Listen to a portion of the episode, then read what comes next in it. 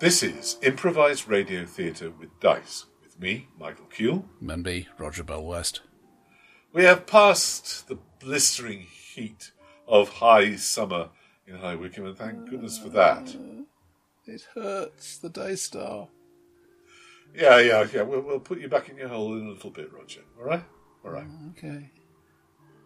Um, I made it up to uh, uh, to StabCon, played It was some great. games with, with some friends, and came back with uh, two weeks of COVID nineteen. Oh joy! And uh, I will be uh, in August. I will be attending Roger's event in uh, Bourne End. It's happening on my birthday. And if you're there, you can wish me a happy birthday. Just don't bloody start singing. I'm telling you right now. Just make some notes here. Anyway, uh, we have uh, we, this this month. What are we going to talk about? Well, uh, you are the one proposing topics, but I've got one, one, uh, one which says, how do you make the places they go seem real to them? And I was looking at various role playing game settings and thinking, is there something distinctive about ones that didn't start as RPGs? Uh, but before that, I would like to thank uh, a couple of people who put some money in our tip jar uh, John Hagan and Glenn Lewis. Thank you very much. Thank you. And um,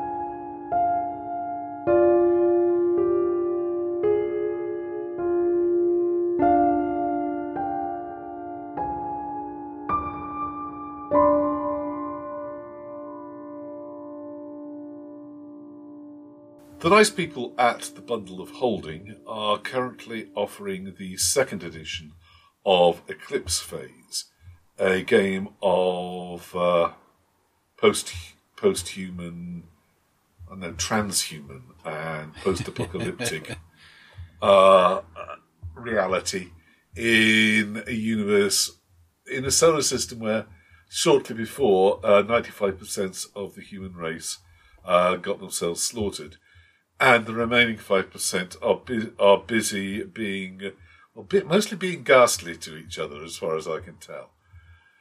Um, they never learn. well, this is true. I those uh, those of you who uh, remember back to the early days of the podcast, Yeah, very first episode we talked about uh, transhuman games. yeah, um, we uh, will remember that I was enthused about uh, Eclipse Phase, which was just coming out then, and it had a good long run, producing uh, solid and detailed uh, back bits of background and splat books for the uh, for the game. This is a an offer of the core rules um, and a number of adventures for the second edition.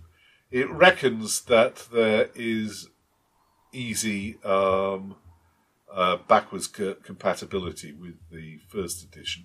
Well, I'm, But- I'm not familiar with the mechanics in intimate detail, but certainly from a quick glance through the first edition, it looked as if it's basically the same system, uh, with with the same percentage, only done slightly wrong, that irks people like Roger, but otherwise works perfectly well. Okay, okay, we will not plunge deeply into Roger, Roger's statistical ana- Double zero analysis. is 100.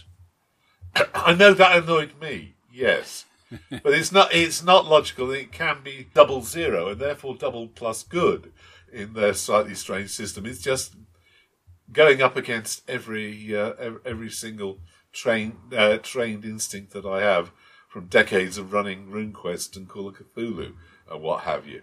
Anyway, Uh, anyway, anyway, the, the, they've tried to. Uh, their intent was to clear up the system and to make it easier to generate characters.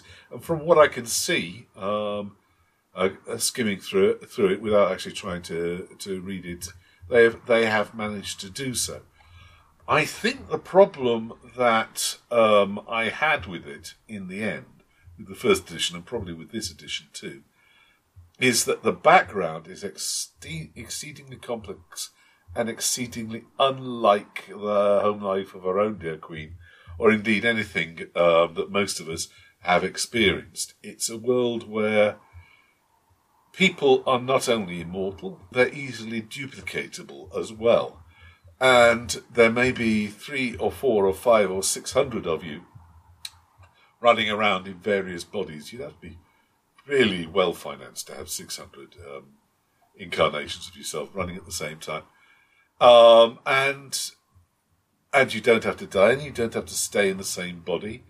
And what's more, your mind is also probably hackable and reprogrammable, which is a fine theme for horror, but uh, uh, but nothing like anything that uh, most people can have as their background. I was thinking about the contrast between this and Call of Cthulhu.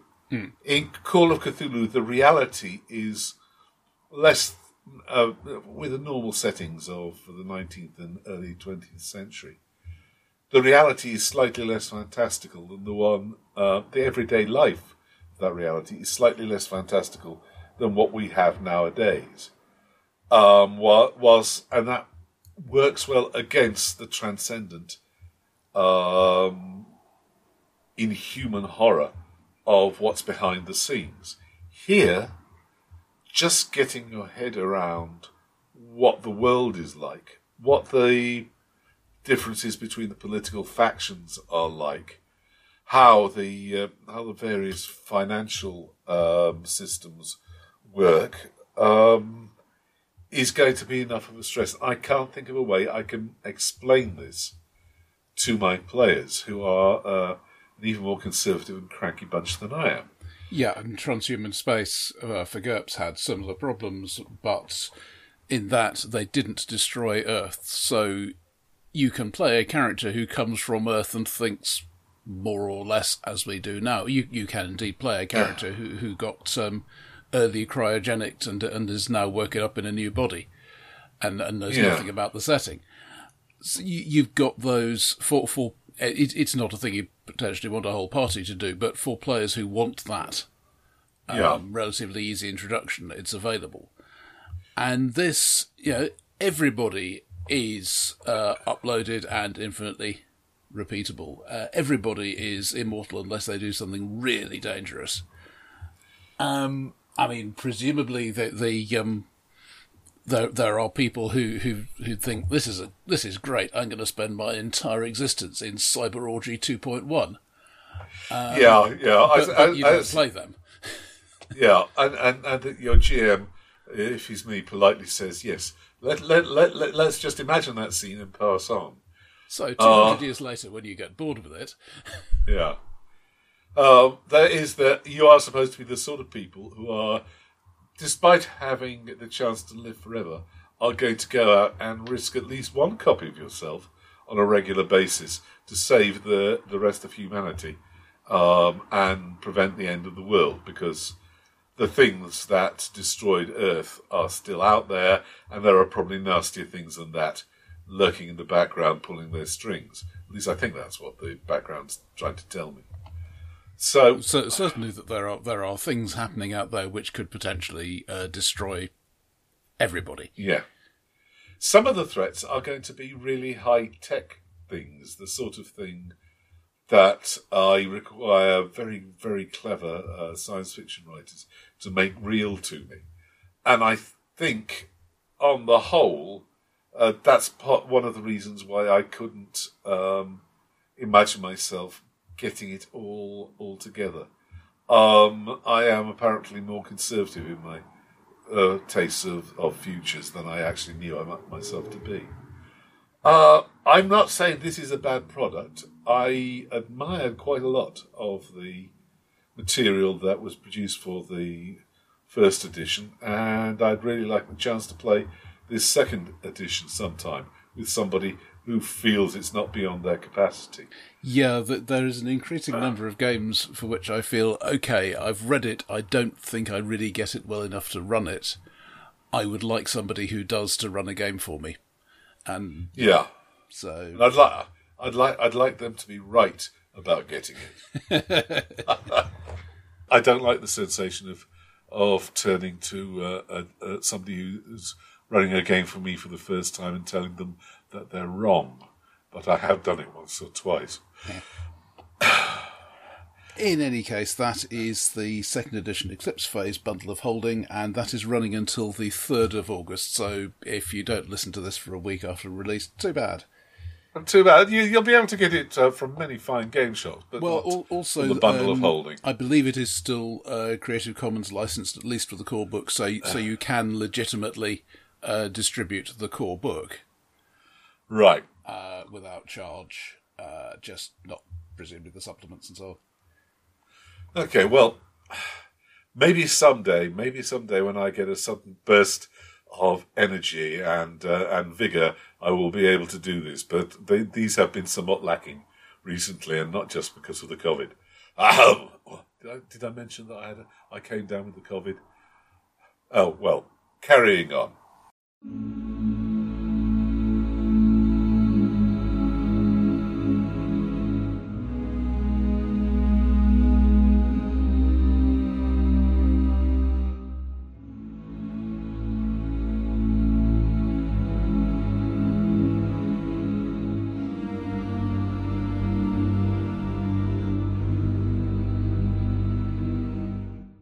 We've played in a lot of role playing game settings over the years, and. Uh, many, many times. Many, many times. Being who I am, I, I, like to divide and classify them, and one thing I think that hasn't been looked at particularly hard is did the setting originate as an RPG setting, or is it brought mm. in from somewhere else, you know, Lord of the Rings or Firefly or whatever? Now, ob- obviously, a lot of settings are unofficially brought in from other things, but generally, uh, in my experience at least, they, they tend to be something like the generic fantasy of D&D, which incorporates Lord of the Rings and Conan and all the other yeah. things, or, or the early Traveller, you know, lots of SF of the 50s and 60s. Hmm. Um, well, all 50s. We've talked about that before. Um, yeah. But if you're starting with something else, what are the obstacles? What and what do you do differently if you're designing a setting for gaming rather than for telling linear fiction in? Well, I think first of all that the you throw away um, when you start uh, writing a game any any fixed future. Um, mm-hmm. You may create arcs of stories. You may create issues that are going to have to be faced, but you you don't. Uh, we've talked before. It, people have tried to do it, but you generally don't attempt to impose a destiny on um, on on a on a game on a, a game setting a setting that is to be played. Yeah, um, I think the uh, Call of Cthulhu campaigns do this quite well. In that you, you know, e- each segment of adventure you can succeed or fail at. Yeah. But the world doesn't end until until you've got to the end. Well, the, there's there's a number of, of doomed, doomed settings. Um, I'm thinking of Fading Suns for for, for one thing. That mm the stars are going out, and nobody knows why, and nobody has any clue about how to put it right. But uh, uh, and that's about as doom laden as you can get. But there is still that glimmer of hope um, in in the setting. And Arthur, uh, the Arthur Pendragon, is notorious for um, now, one one of my inspirations here, uh, of course, is the Genesys Firefly game that I ran a little while back. Yeah, I remember. And obviously, my first step is to try to find out stuff about the setting, just as I do it in a historical game. Mm. And well, you know, there, there is a fandom.com wiki for it. It has pretty much everything that's been published. And it's awfully thin. I mean, you can say these two paragraphs, that's all that ever got written about this planet. Yeah. And this is perhaps quite an important planet. It showed up in an episode, but what you got is what you got. Uh, if you're adapting from from a from a pre-created um, setting, all you've got is what the writers needed at that particular moment. Yeah, because they are working writers. They are they are not being commissioned. They're not being paid to write a full background. They're being paid to write a forty-two minute episode. Uh, and uh, Sir Thomas Malory did not bother uh, to uh, map out the kitchens at Camelot, or indeed any other part of that great castle. It was just a great castle, and existed in his imagination. Yeah, some of that I, I, suspect is familiarity as well. He he could say to his writers, to to his original readers, "Well, you know what a castle is like, obviously. Yeah, just just go outside and look up." uh, but that what this means in, in practice is that the, the game I run of Firefly might be quite unlike the game somebody else runs of Firefly because really quite quickly I'm going to run off the end of what is official and have Yeah. to say, well, okay, who is the other crime lord in Persephone who isn't Badger? Is there another one? Does he have any rivals? Presumably he does. He, he has bodyguards after all, and so on. Uh, and, and I just have to start making decisions like that. Um, an example that's been mentioned in other places recently, um, David Eddings' fantasy series, The Belgariad. yeah. As, as far as I know, nobody has ever had a serious try at making a game of that. And I think part of that is because it really only has the one story, and it's the story you've already read. Yeah, well, that's uh, that's a cosmological issue written into, and and he he believes in in one line descriptions of entire cultures. Well, Um, yeah, I mean, and, and the Drasnias are all spies. E- e- even the, the, the even the small children are are spies. Um, and the uh, and and the what what the monster north they're called? They're, they're the they're the, The- big the cinematic burly vi- cinematic Vikings, um, who are big and burly and shy. Really, if you if, when you get down to it, um, and and and therefore, though it's fun, I mean that is precisely the sort of thing that you would want if you were writing a, a fairly generic, um, a fairly generic con game, let's say a fantasy con game, and you'd say to them, ah, and you're this sort of people, and you believe this sort of thing, and you hate those sort of people over there, and that's about as far as you as far as you'd get for. Uh, but but you wouldn't ask why, and you wouldn't go into details about uh, the the strange things that have happened in the past, not even to the extent that Eddings does. Uh, I, I have quite a, quite a lot of fondness for uh, for Eddings' books, uh, though I haven't reread them in years. And uh, beware of the and Fairy. uh, yeah, well, also also he's one of the authors where learning things about about your author is not a good idea. Mm-hmm. All right, so further differences, things you. I mean, do, is it is it actually necessary in um, a role playing scenario to go into that sort of detail? Well, for my style of GMing, I think it is because, in insofar as I have an adventure writing process, it starts with find an obscure background detail of the setting and look into the implications of it. And oh, nobody ever said anything about this, and what about that, and so on. And if there aren't an obscure background details, you can't really do that. Yeah. Uh, the thing is that part of the process of creating a gaming world nowadays, um, and probably even a bit in in in the good old days, whenever they were, is fi- is is playing to find out, is trying to do the sort of things that you're interested in, and discovering the issues that they raise. Well, consider something like Blades in the Dark, uh, which I know you've played Yeah. a bit, where, as far as I can see, there are explicitly no answers to a whole bunch of the big questions. Hmm.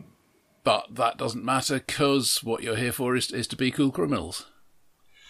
Yeah, well, I don't think that's I don't think that's a dismissive. Those questions aren't important. You're, you're not people who can who can affect them. No, I, what I'm saying is, I think it, I, I think, I think it's, it's a, it's a mechanic saying, and maybe you can find out the answers to this, or at least glimpse some of the truth. Mm. It doesn't affect. It probably won't affect your uh, your miserable criminal lives uh, at the bottom of the heap as you struggle to find a way to avoid the bigger gangs and um, and become uh, rich enough to retire. But uh, but maybe, just maybe, you will discover what it was that put the sun out, and I think that the deep cosmic question, questions are implicit in every setting, in every type of world, um, and all right, all right, they're not present in in in purely materialistic and uh, and non metaphysical universes Hmm. because there there is no deep there are no deep answers, no deep truths. At least I assume that's what the working meaning of mundane is.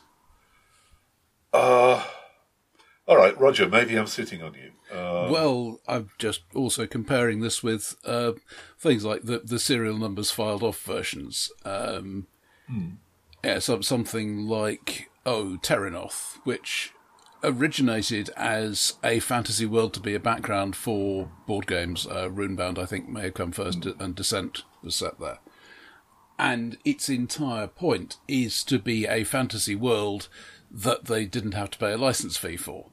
Yeah, But uh, things have moved on. Genesys came along, and now they're saying, "Well, here, here is the Terrinoth book for Genesys," and, and even its own books can't really seem to work up any enthusiasm for it. It's just a generic fantasy world. It's faintly embarrassing.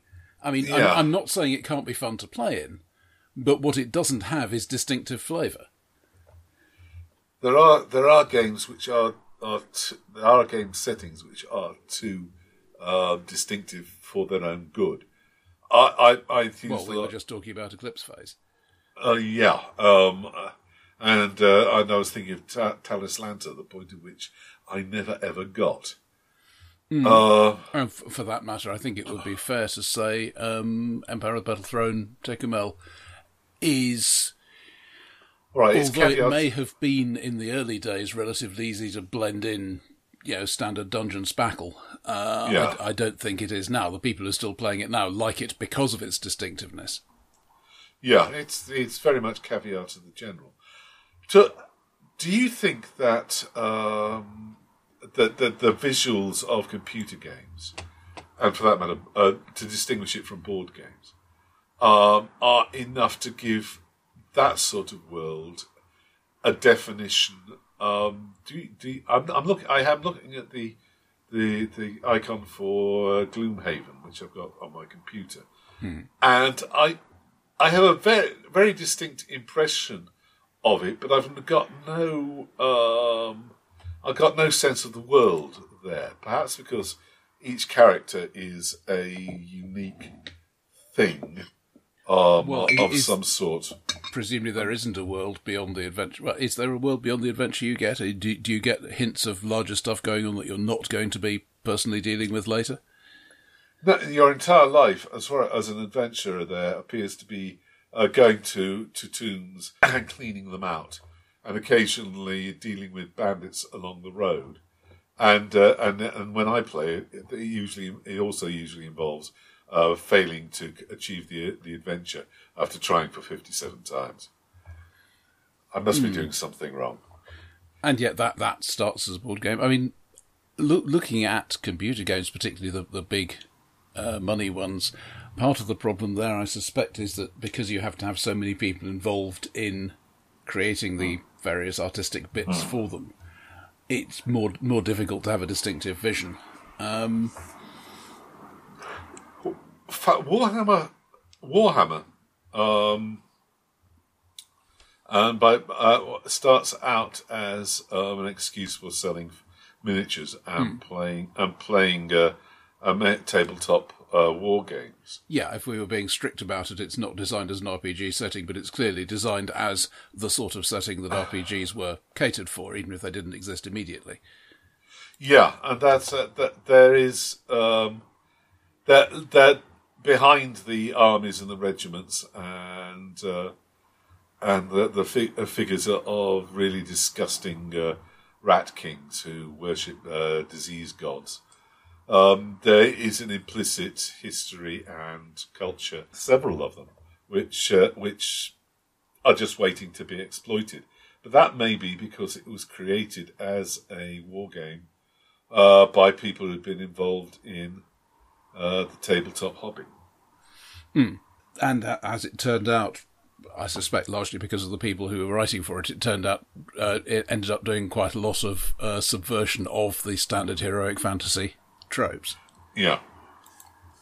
One consideration, uh, of course, is if the setting is out there, and to some extent this is true of any published setting, but I think especially if, if there's a book or a TV series, uh, you will get players who know the setting, and you will get players who know the setting and disagree with the GM's understanding of it.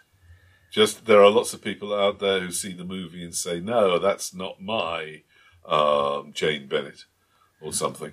Or who, who look at the film and say, well, why can't I do the thing that guy did in the film? Uh, that is another problem.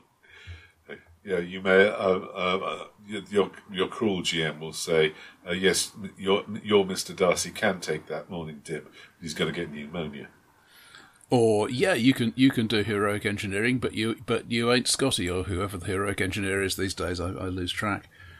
Um, on the other hand, it does mean that, particularly from a gaming point of view, you don't necessarily need lots of visual aids or lyrical descriptions or whatever. You, you can say, you know, it's a Constitution class starship, and a whole bunch of people know not only what it looks like, but roughly what it what it does, what it's for.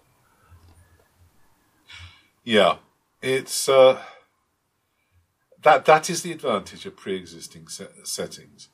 They come with um, uh, they come with stuff you can or you you you don't have to make any effort at uh, at explaining or exploiting.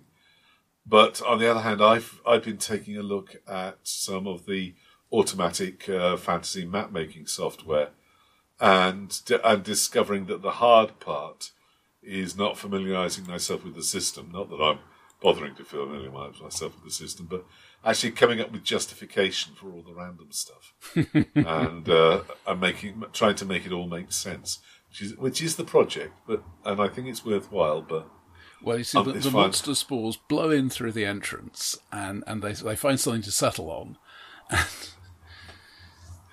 All right. So I tell you one other thing that you have to uh, have to take into consideration when you're designing a fantasy, a, a role playing setting as such.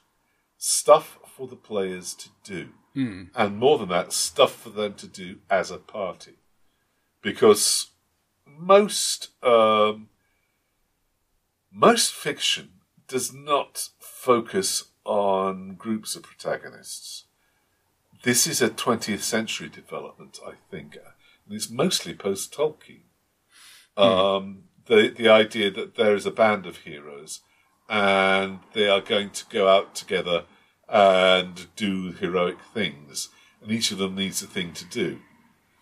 So yeah, and and I think group sizes have got generally smaller since the early days. I mean, we, we've heard stories about you know twenty plus people in the party, players. yeah, I, I, I did it once, honestly, only the once. Uh, but but these days, I'm two or three or four players plus GM is is quite usual. I think. Yeah, I I still say five is is my sweet point, and six is too much. But but even then, eh, that that is not going to be the same feel. I agree. As here is the, the, the primary character who does the stuff, and then the people who help them. No, Oh, it's- it's you- not have quite- it's not Buffy quite- RPG.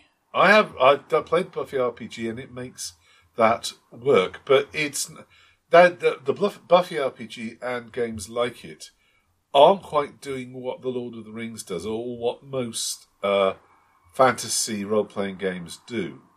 You're not creating leader and followers, though though it can be done and it can be fun. You're creating a whole bunch of leaders, and that's a problem. Yeah, though though it, it does have that thing of one of your characters is simply a whole bunch more capable at fighting vampires or whatever it is.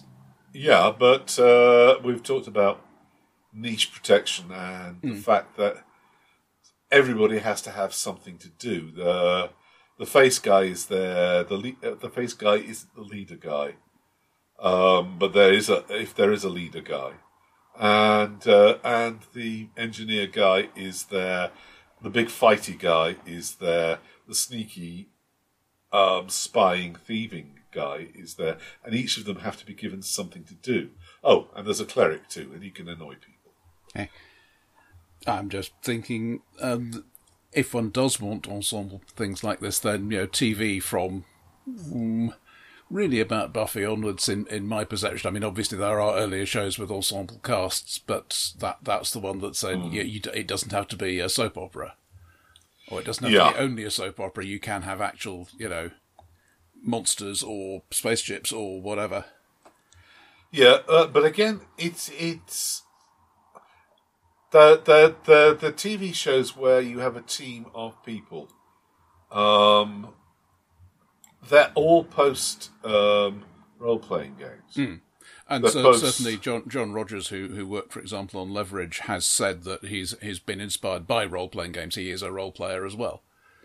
Yeah, and the it, it's a very unusual and a very odd art form, but yeah, you you have to yeah if you're going to have a team of people, you're going to have to have things for the team to do. Uh, One of the odd answers to this is the Ars Magica answer. You have several super strong protagonists who are the Magi, and you have the people who live with them and, and who assist them think- and yeah. and you shift protagonist to protagonist for each adventure, so that um, you, e- each of the the wizards gets dragged out of the laboratory and forced to do things in turn. I think that may suffer a bit with the gradual uh, decline of campaign length. Um, if I Yeah. if we're going to have forty sessions, uh, then I don't mind only playing the guy I'm really interested in playing one time in four. But if it's only going to be five or ten, then I, I, I may feel a bit more oppressed in, in that. I've I've looked uh, the, some of the big, big recent, uh, well, big licenses at all. I mean, early days Indiana Jones game that actually had some not bad adventures for it, but I'm just remembering that you you can't kill characters. Uh, the the Yeah. degree to which players objected to that, whereas now it's quite quite a usual thing. Um, Ghostbusters RPG, I have. It, it needs that thing that I'm very bad at of be, being able to improvise funny on the spot. Yeah, Uh, but if you can do that, it's great fun. Uh, Star Wars got did background to the point that it became the canonical background and, until until that all got wiped out after it got bought. Uh, but you know they they were they were Yeah. using the role playing supplements as authors' guides for the novels because the role playing supplements had had worked this stuff out. Um, the James Bond game largely forgotten now. Uh, it, it has a system that I, I like, but I can see why I wouldn't want to play it all the time because I, d- I don't want to do that um, arbitrary multiplication of two digit numbers every roll I make. Um, and then, yeah, the Doctor Who game, I think. Did ever? the Doctor Who game works very well as far as I can see. It, it's a Um, nice but- generic but- system. Well, it, it manages to copy, uh, and I said I said that the the team of um, of characters, uh, maybe rotating around, around a central character, is is a late development. But um, yeah, the, the the Doctor Who seems to have been uh, seems to have fallen into that sort of pattern um, right from the start. Perhaps partly or mostly because of of the first Doctor's uh, physical and mental limitations uh, throughout throughout his uh, his reign. That he needed people to do the uh, the adventuring stuff, and um, once uh, and once the uh, uh, the the the subsequent Doctors came along, they too needed companions because that's what the show was about. And um, At, at the most basic level, um, some, somebody to whom I can explain stuff whom the audience you know already knows. and Uh, but you need more. Uh, but you normally need more than one. They have more than one Doctor Watson at a time. Normally. Well, it it varied over time. I mean, I, I'm still a fan of Liz Shaw, but uh, the the actress left because the the character was meant to be a great scientist, and all she ended up doing was listening to the Doctor saying "science" Yeah. and saying yes. So Yeah. Not. Uh, uh, yeah. Not not the best use of anybody of anybody's talents. Uh, it's all, but, but it's also depressing when you keep getting um, companions who are just there to be thick, um, and you can't you can't do that with a role playing game. Each person must have their own um, strength that they're bringing to it. Um, Ace was a perfectly excellent um, uh, exa- example. Somebody with uh, enthusiasm for hitting things with baseball bats and blowing stuff up, and uh, generally being you sure, disrespectful sure to you're the not doctor. a player character, yeah. Yeah. None of your exp- explosives in your backpack ever go off spontaneously. You're a player character. I don't know if you've, if you've looked at any of the various attempts because the license has been given out and yanked a bunch of times to do uh, Yeah. 2000 AD games. I, I've, Uh, played one, no. one of the Mongoose ones, the Strontium Dog, which is basically the Mongoose Traveller, which I quite like, packed Yeah. into that setting. But yeah, yeah it, it's it's it's very silly, uh, which I is was- I was- presumably I'm- part of the point. I'm sorry, I was all grown up when uh, when Judge Dredd in 2000 AD came along, um, and and uh, I think I was I was still collecting American comics at that time, but uh, I never got into uh, into that or into Viz for that matter, and therefore I'm informed by my younger acquaintances. I missed one of the cultural uh, icons of the century. Uh, people say this to me because I, I I I just didn't like it that much, but yeah. Well, at least you were aware. You tried to read it, and I just went, "Oh, what is that?" Ugh. Yeah, and and of course a, a solid recent example. It may, may not necessarily be to our tastes, um, but it but it gets the job done. The Alien RPG, which if you want people to be running around and acting like idiots, it will mechanically enforce that. I think hmm, I think one difference between um, I'm not sure if this is true. One difference between uh, written for game worlds and written for other purposes worlds may be that the written for game worlds tend to come with at least one built-in deep mystery already hinted at, um, because it's so useful and it gives the GMs, bless them, uh, something that they can fiddle with and try to adapt to their own purposes. Yeah, I'm also thinking of Alien, considering that it's very hard to get a get a player to accept that their character is now scared and is going to be backing away in horror or whatever, rather than hitting the thing that just jumped out at them. It de- it depends on the players. Um, the the people I play with these days are a lot better at it than you know, back in the day Yeah, but but it's still a thing, and I th- I think that is why Alien has such an emphasis on its stress and panic. I, it's that's really the core of the game, I think. yeah, Whereas if you did, you know, if if you adapted uh, Traveller 2300 2300 AD to to Alien, which it very nearly is already, then it's all about the guns. So yeah. Uh, I think the uh, I think the way to panic that sort of player is to uh, show them the guns don't work.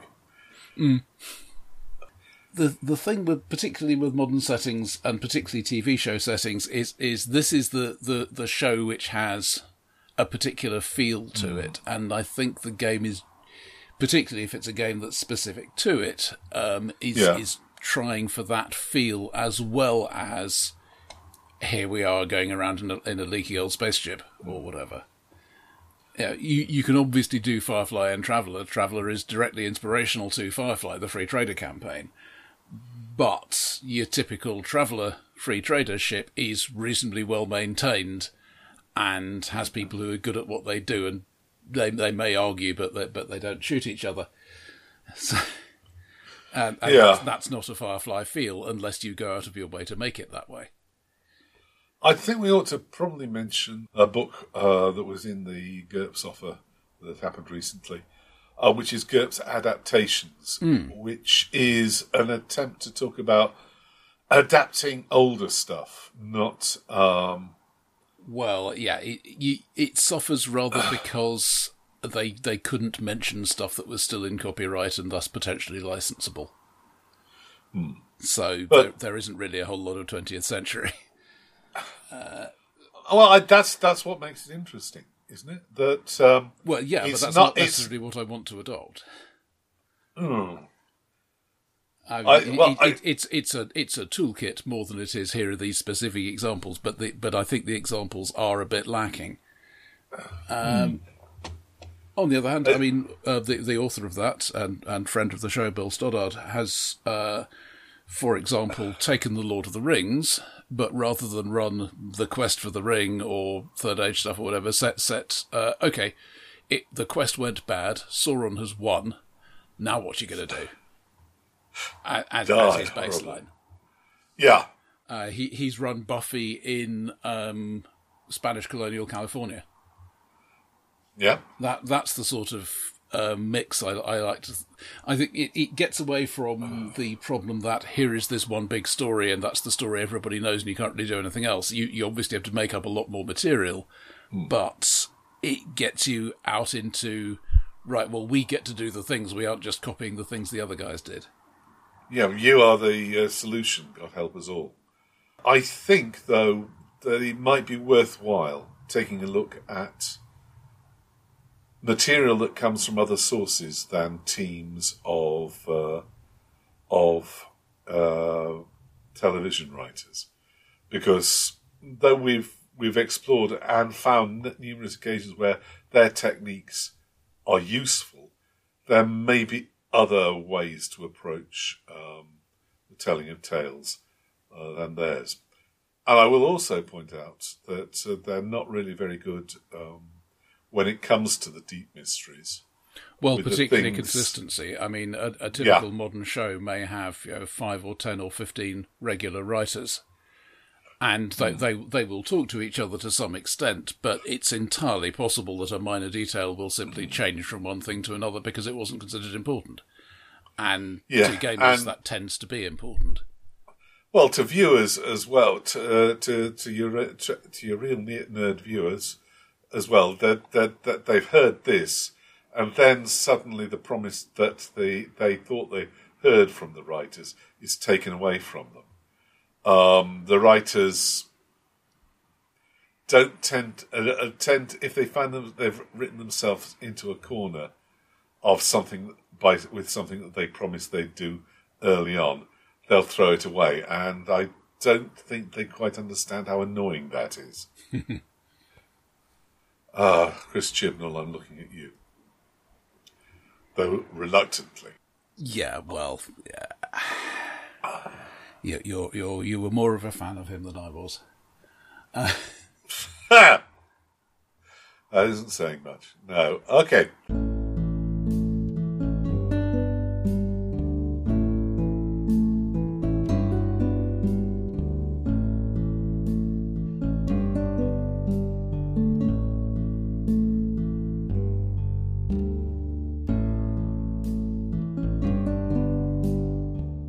Some of you will remember uh, that a while back Roger inspired me, and I'm looking at him accusingly as I do this, to Not uh, Not uh, to uh, to run um, GURPS game using uh, players who were um, dead and resurrected um, by their patron, uh, and going across to do multiversal missions and uh, do things for the gods of a city that just existed alone on the uh, on the world where uh, where where it was based. Um, a city of many gates out to many worlds. Now that might not sound like anything that um, I I, um I I mentioned on the on the program, but uh, uh, but that's how it ended up, and it's coming towards the end of its first season. I'm not sure there's going to be a second. And I found that one of the problems with it is the is the generic nature of the city between the worlds.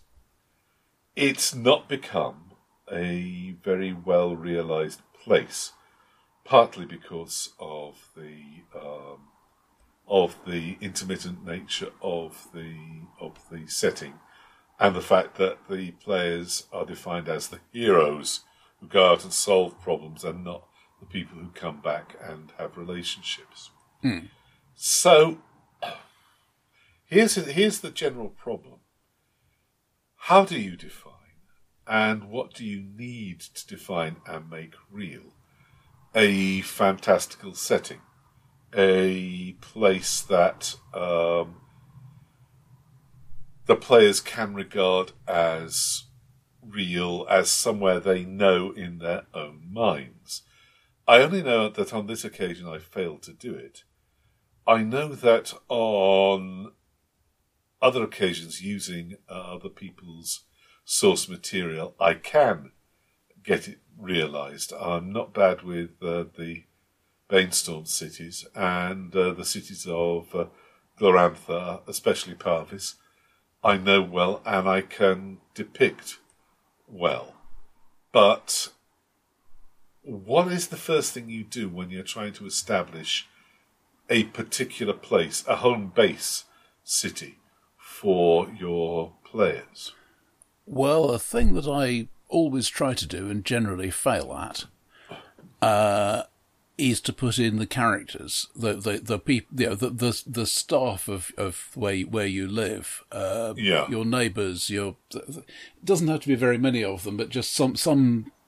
And in in the current uh, modern occult campaign, um, your your unit armourer with, with the permanently blue tinted skin from all the silver bullets he's made over the years. And that's pretty much all that there is of him. But but he, he is a he is now a familiar face, and, and and he can get mentioned occasionally or show up in the background of a scene or whatever. And that's the sort of thing I'd like to do. Some somebody who is living in this setting, thus demonstrating that it is in fact a functioning place. It's not just where you hang your sword. Yeah, that's important. That and that and that the players should get involved in the um, in the politics life of the the place. I I think that was one of the mistakes I made because I, I set up the player characters as just the agents of the gods and just the great heroes who go out and uh, save refugees out in the many worlds and bring them to the city, which is a noble thing to do, uh, but it didn't give the city any reality. I would say that uh, one good thing to establish, um, one thing that I found is was useful and already there in Pavis, were the routines of the city. Um, the Partic- particularly if they're distinctive ones. Yes. Um, the, rout- the rout- routine of uh, having to declare all the treasure you brought out of uh, the big rubble. Uh, the routine of being stopped for questioning by the baboons. And stuff like that there. Yeah, in in a modern setting, if if if you're setting it anywhere with a strong Islamic presence, the the, the muezzin, yeah. yeah, it doesn't have to be a big thing, but it's constantly there, and it's reminding you that you're this place, not High Wycombe. Yeah. Oh, yeah, the, uh, the cry. Uh, uh, Roger, have you been in Wycombe on uh, Never mind, never mind. Friday lunchtimes, don't try and get a taxi in Wycombe. Yeah, but it's not it's not a it's not a thing that happens at dawn every day. And so All right, five, true. Four times. Is it five times a day? I can't remember. Neither. But it is, uh, yeah, it is there, and uh, you do need to make the, uh, you do need to, you do need to make the, the point about the, uh, or maybe the Tunkel gongs in uh, Jakalla, uh, ringing out from the various temples at slightly different times. Oh dear. But also, um, I think it's not just saying the gongs are ringing; it's saying, and everybody everybody on the street stops talking and, and goes in, goes into the nearest coffee shop and, and waves their hand for the usual, Yeah, because they because they're just going to have to wait this 10, 15 minutes until they can hear each other again. That kind of thing. You know, th- Uh, th- yeah. this, this is a thing, and here is how it affects the people, rather than just this is the thing. I think that the uh, you you want the routine things um, and the routine things that are different from um, uh, from what the, the players are used to. You want you want to see the the the weekly uh, prayer meetings of the Storm God and the uh, and the and the re- regular meetings of the of the Moon Cult cultists but uh, you also want to you also want to see the big festival celebrating the city's foundation and the um, and, and the, the brass band um, um uh, festival um, once a year. Yeah, I, I think it's important to have that as a, as a long term thing as well. And consider uh, a, an '80s film that goes to Rio, it's going to be carnival time. Well, it's always bloody carnival time when they go to Rio And because it- why not? know? That's fine if you're visiting and you, and you want local colour, but if you're saying the campaign is set here, then it's not just here is this whatever it is week, two weeks, I don't know. Uh, Yeah. it, it's also the um, we're we're preparing for it, and we and here, here are your friends who are get, who are getting something together, but they but they think their rivals may have stolen their plans, and your your great big heroes can can do a, a little local thing. And that that's Yeah. the sort of detail that I that I really like to have. That's what makes makes the setting live for me. I think uh, I think one of the first things you need to establish is a safe haven, um, a place that the the players can go and put their feet up and uh, relax and cease to worry about the weight weight of the world. I also I say this because at some point in possibly the second season you're going to have it attacked quite horribly. Yeah, But this is the you- or or the the boss gets corrupted or whatever. You suddenly become convinced that the the, the judge, you know, that, that, But that- but it doesn't work unless the safe haven is already established as safe. yeah. Otherwise, it does it doesn't have the emotional weight. Um, I think you you you probably threaten it with with minor bar fights and um, and intrusions, but um, uh, that they failed, they fail, and then come to the re- really bad thing that can happen. I uh, I suppose what I should I uh, my, my the entire setup was wrong for this, but I should have had um, connections for the player characters, and the the the the, the Universal Wanderers are is is entirely the wrong sort of campaign for Well, that yeah, sort but of trick. I know they- they've they've what they're recently dead. They've been torn away from their roots in wherever they were before. Yeah, So perhaps they could they could be one one of the arcs. It would depend on, obviously on the players to some extent of the system, but one one of the uh, interesting story elements of that would be try, trying to either get home and realizing that's impossible, and then maybe start putting down new routes, perhaps against their will. But you know, uh, here here is this guy. Damn it, he reminds me of me back in the day. And and, and look, you, you, you don't want to make that particular mistake, mate. yeah. And, I and uh, gradually turning into a friendship and that that sort of thing. Yeah, you may have been uh, better better advised at running this campaign than I was. I Well, no, think to, to be fair, this is very much a do as I say. I, I always try to work in this stuff, and I never seem actually to do it. So, how do you, how important do you think the rulers of the city are? The big the big cheeses. well, are they interacting with the player characters? Not at first, but uh, do you think for most people a sense of who's in charge is important? I, I think a sense of the, the general uh, attitude of those in charge is important. You know, how, how do they feel about being where all the refugees from multiple worlds go? Well, they're they're very much in favour of it. Of it. Yeah, and that Yeah. and that that is a thing that will will feed through. Um, what what do they what what happens when you turn up um, temp, um multiversally displaced, and presumably without without much you uh, other than what you're carrying? Yeah, how how do you not starve? That that's going to be affected by the attitude of the rulers. Yeah. Um, abandoning the multiversal thing, I think, I think there are um, there are levels and tricks you can play with the, the rules. Everybody, as a species, we are depressing, depressingly good at forelock tugging, Mm-hmm. and uh, and we, we want there to be somebody wise and good and and capable in charge. The world is scary. I am a strong man who will make it less scary. Still works. Yeah. Um. I, I, I, the world is scary. I am small and weak. Where is somebody I can depend on? There's somebody over there who's in charge. I'm going to depend upon him, whether he's dependable or not. Mm-hmm. And uh, pe- pe- uh, it's the it's the good czar with the evil advisors thing that is uh, that is so common. So I think, I th- I think putting out multiple rumours about how the um, how the uh, ruler and the ruler's family and the ruler's heir are behaving is going to And- is and going so- to some of these pay off. started by the ruler. Yeah, uh, there's also the trope of the revolutionaries who, um, who, y- who the players really ought to be in. The the the players are probably in sympathy with to some extent. Uh, particularly who- if it starts as we ha- there is this specific injustice that we're trying to do something about. Yeah, um, and uh, and may really ought to clash up against the um, the player character's duty if they're in any way involved with the corrupt and um, and existing regime.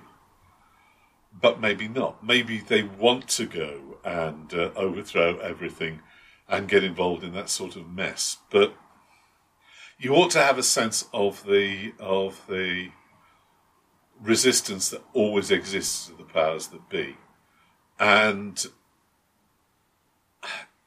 and be a, and be able to see how far they're they're willing to go.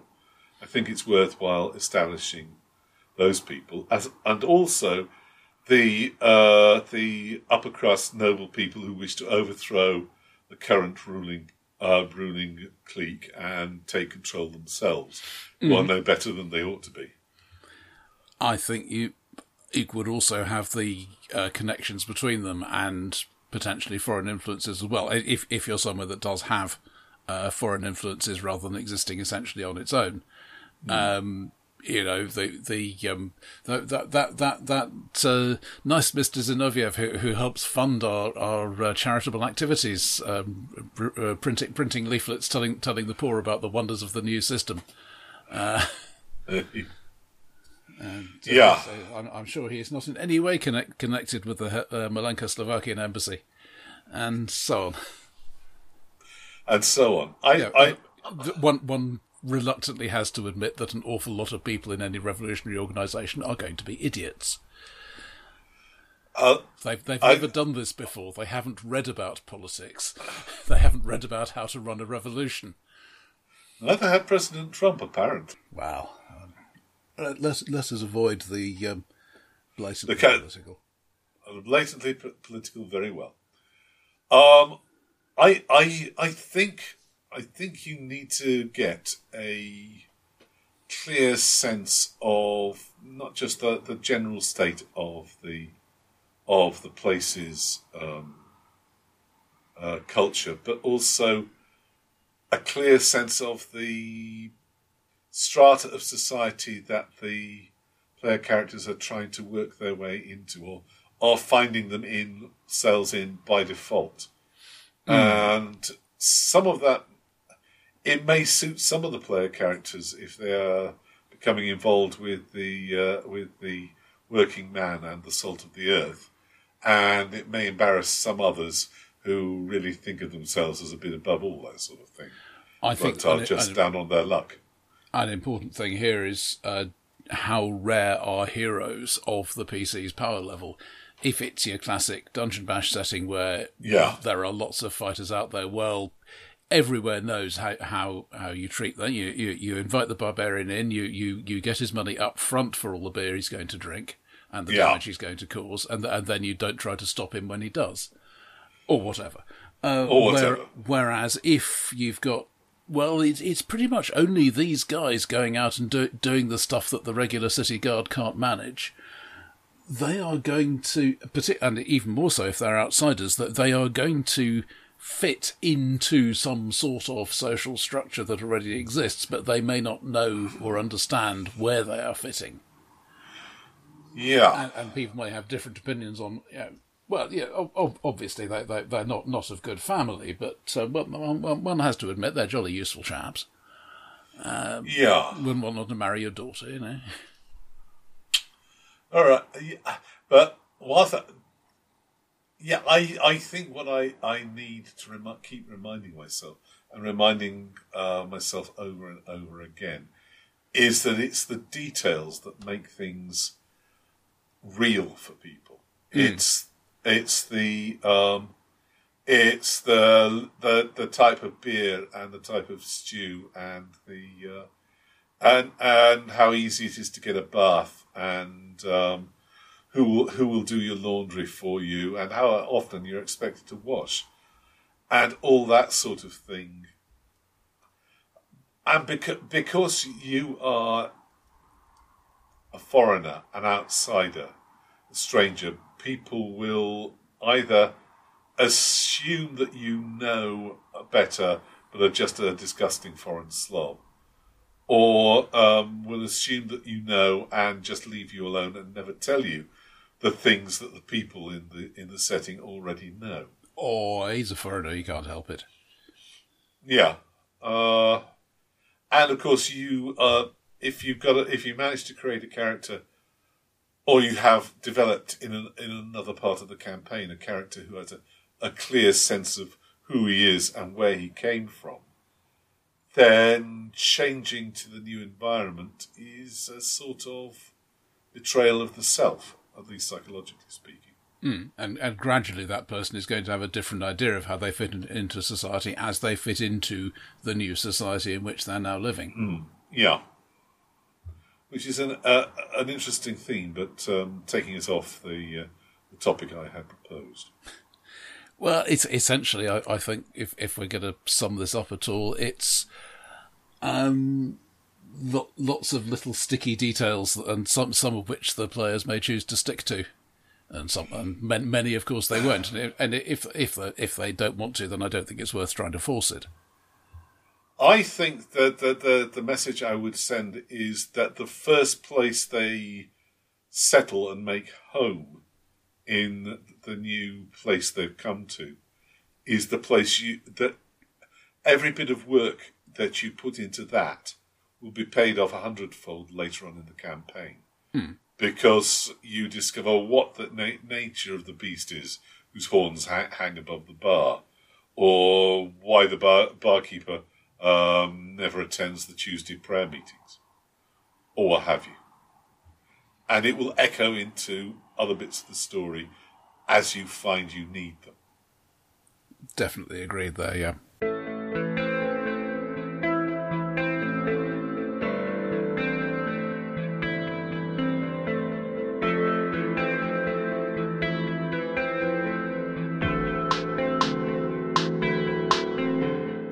If you want to tell us about the fascinating places you've created for your uh, uh, player characters to come to, they came to a city, Or That indeed the uh, strange non-game derived settings that you've used. then please uh, get a. Uh, you can uh, leave us a message by Uh, leave a message on the website, or if you like, email podcast at tekeli.ly. and we hope to see you in a month's time.